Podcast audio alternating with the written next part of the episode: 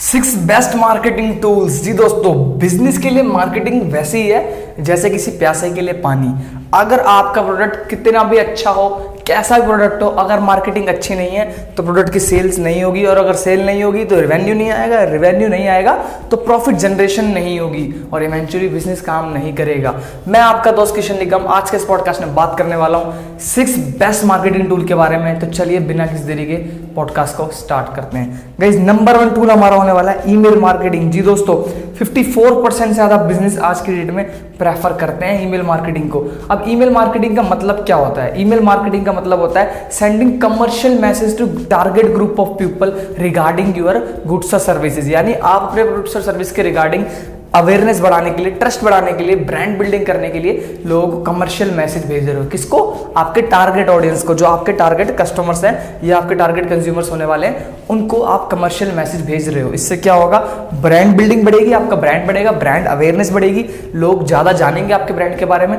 Trust build होगा उनके मन में, आपके ब्रांड के बारे में। अब ईमेल मार्केटिंग के फ़ायदे क्या होते हैं? ईमेल मार्केटिंग से ना, एक तो सबसे इजीएस्ट मेथड है मेरे हिसाब से। ईमेल मार्केटिंग आज की डेट का सबसे इजीएस्ट मेथड है, आपको ज़्यादा हार्ड वर्क नहीं करना पड़ता मेरे हिसाब से। 88 परसेंट बिज़नेस का कहना है कि ईमेल मार्केटिंग यूज़ करने से उनकी रिटर्न ऑन इन्वेस्टमेंट बढ़ जाती है, यानी आर इंक्रीज होता है। 42 परसेंट बिज़नेस का कहना है कि ईमेल मार्केटिंग से लीड जनरेशन तो होती होती है लीड कन्वर्जन भी होती है। लीड कन्वर्जन का मतलब जो लीड जनरेट हो रही है, वो कन्वर्ट होती है एक्चुअल सेल के अंदर।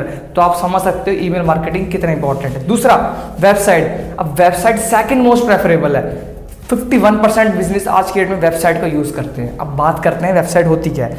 वेबसाइट का मतलब होता है कलेक्शन ऑफ़ वेब पेजेस जहाँ आप शोकेस करते हो अपने प्रोडक्ट सर्विस के बारे में, आपके बारे में, आपके गोल के बारे में, आपके विजन के बारे में, आपकी कंपनी के बारे में। अब इससे क्या होता है, एक वेबसाइट होने से ना आपको एक लैंडिंग पेज मिल जाता है। लैंडिंग पेज जहाँ आप अपने टारगेट ऑडियंस को ला सकते हो, उनको दिखा सकते हो कि भाई हमारा प्रोडक्ट ये है, इसके बेनिफिट आपके लिए ये हैं, ये आपकी लाइफ में इतनी वैल्यू ऐड करेगा, ये इसका प्राइस हमने सेट करा है और आप इसको यहाँ से परचेज कर सकते हो। आज की डेट में अगर आपकी वेबसाइट नहीं है तो आपको बहुत ज़्यादा नुकसान हो सकता है। मैं आपको एक एग्ज़ाम्पल देता हूँ। जब आपको और मेरे को खुद किसी बिज़नेस के बारे में जानना होता है, हम क्या करते हैं? सबसे पहले गूगल करते हैं। और आप खुद इमेजिन करिए, अगर आज मैं आपको गूगल करूँ और आज आप वेबसाइट नहीं है आपकी, आप मेरे को विजिबल नहीं होते हो, क्या इम्पैक्ट पड़ेगा? नेगेटिव इम्पैक्ट पड़ेगा ना? ऐसा एक्चुअल लाइफ में भी होता है।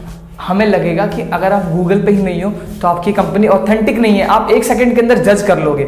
मैं भी करता हूँ, आप भी कर लोगे।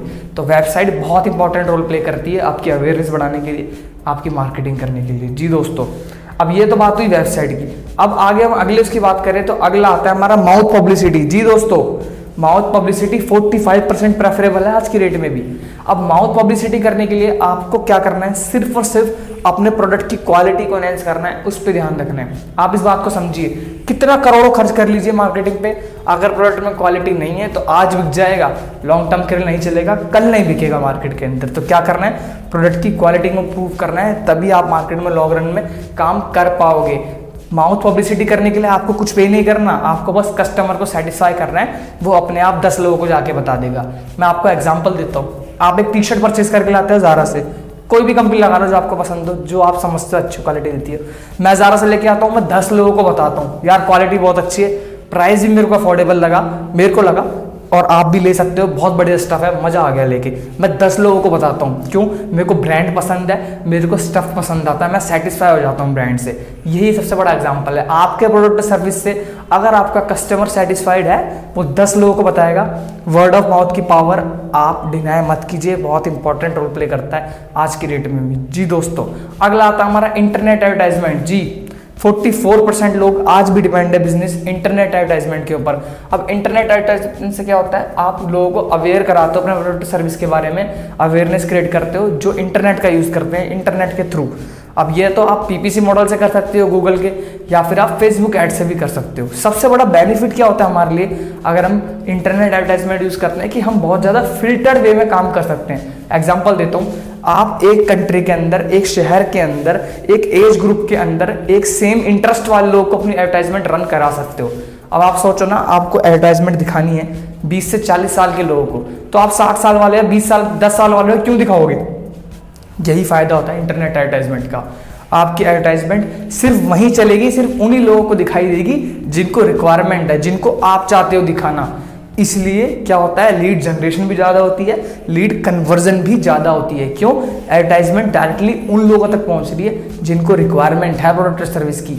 ये बहुत बड़ी बात है, इसको डिनाई मत कीजिए, बहुत इंपॉर्टेंट रोल प्ले करता है आज की डेट में भी। जी दोस्तों and the six one TV और प्रिंट मीडिया जी दोस्तों गाइज़ मैं समझता था अब तक कि टीवी और प्रिंट मीडिया को अब कोई नहीं देखता, कोई वैल्यू नहीं नहीं। 35 परसेंट लोग आज की डेट में भी वैल्यू करते हैं प्रिंट और टीवी मीडिया को। समझते इस बात को? मैं आपको रीजन देता हूँ ऐसा क्यों?